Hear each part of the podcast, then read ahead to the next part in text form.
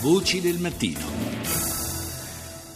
E occupiamoci adesso proprio di, questa, di, questo riarmo del pianeta Terra, definibile come un pianeta delle armi. Questo secondo i dati forniti dal SIPRI, lo Stockholm International Peace Research Institute. Il traffico delle armi è cresciuto dell'8,4% nell'ultimo quinquennio, tra il 2012 e il 2016, rispetto a quello precedente. Si tratta del livello più alto dalla fine della guerra fredda ed è un trend che non conosce interruzioni dal 2004. Il perché lo chiediamo a Carlo Gian, docente di studi strategici alla LUIS di Roma. Buongiorno professore.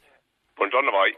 Come mai questo trend di riarmo così intenso e comunque di traffico delle armi anche tra il 2012 e il 2016? Siamo ai livelli più alti dalla fine della guerra fredda guardi che i eh, dati del SIPRI si riferiscono ai sistemi d'arma maggiori, cioè aerei, navi, missili e così via. E, e di conseguenza i sistemi d'arma maggiore hanno avuto una lievitazione dei costi notevolmente elevata. Inoltre c'è da dire una cosa, che le disponibilità dei paesi emergenti, che sono quelli che maggiormente assorbono armi nel mondo, le disponibilità finanziarie sono aumentate notevolmente. Di conseguenza le loro richieste eh, di armamenti sofisticati sono aumentati.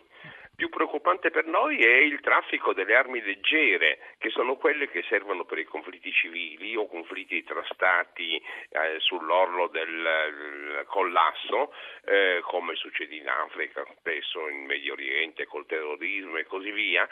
Il commercio delle armi eh, leggere che è praticamente fuori controllo in quanto nessuno riesce a controllare, per esempio, dove i 180 milioni di Kalashnikov che sono certo. stati costruiti eh, vadano a finire. È chiaro, questo è un problema eh, non secondario, proprio il fatto dei Kalashnikov, il dato che lei ha citato effettivamente è, è inquietante, ma eh, chiaramente eh, diciamo che questo, entrambi i fenomeni, sia il traffico denunciato dal SIPRI che quello che lei ha sottolineato anche di armi leggere come i Kalashnikov, eh, è un fenomeno che eh, è fonte di sostentamento per così dire e si nutre a sua volta della terza guerra mondiale a pezzi, diciamo che tante volte è stato denunciato anche da Papa Francesco. Francesco.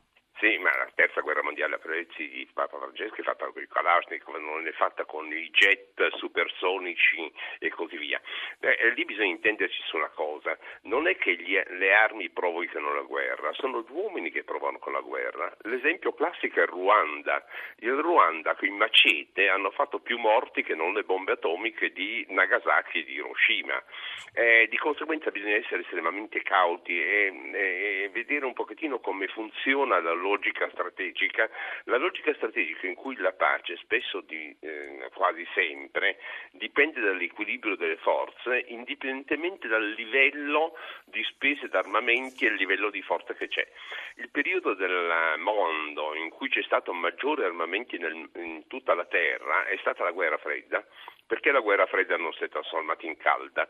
Perché il livello d'armamenti era tale da rendere troppo pericoloso lo scoppio di una guerra. Fatto sta che gli acquirenti più scatenati diciamo, in questo mercato, secondo il SIPRI, sono Arabia Saudita, Emirati, Cina e Algeria, che da soli hanno comprato il 34%. Ah, ma ha dimenticato l'India. Eh, sì, è l'India. L'India è, è, essenzialmente perché l'India cerca di contrastare un po' la Cina, soprattutto per gli, sugli stretti della Malacca, nelle grosse basi che sta costruendo nelle isole Aldaman, e poi perché hanno un'industria degli armamenti molto più arretrata di quella della Cina. Cina che, che è diventata il terzo esportatore mondiale di armi, in quanto la sua industria degli armamenti ha fatto dei passi in avanti notevoli, dato l'aumento del livello tecnologico dell'intera industria cinese. Certo, e questo indubbiamente è un dato importante da sottolineare. L'Italia a sua volta invece, il nostro paese ha stanziato 22 miliardi di euro un paio di anni fa, l'1,18% del PIL.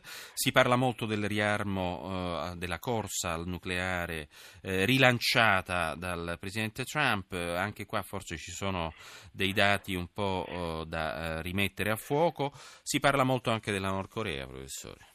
Sì, eh, a dire la verità la corsa al riarmo degli Stati Uniti non è stata rilanciata da Trump, ma è stata anticipata da Obama, che pensava di spendere nelle ultime previsioni di bilancio formulate all'inizio del 16 circa 400 miliardi di dollari dal eh, 18 al 26 eh, il, per utilizzare soprattutto le nuove, nuove Certo. tecnologie eh, che, eh, per ammodernare l'intero sistema eh, di, di deterrenza nucleare americano. Certo. Grazie, grazie al professor Carlo Gian, docente di studi strategici alla LUIS di Roma.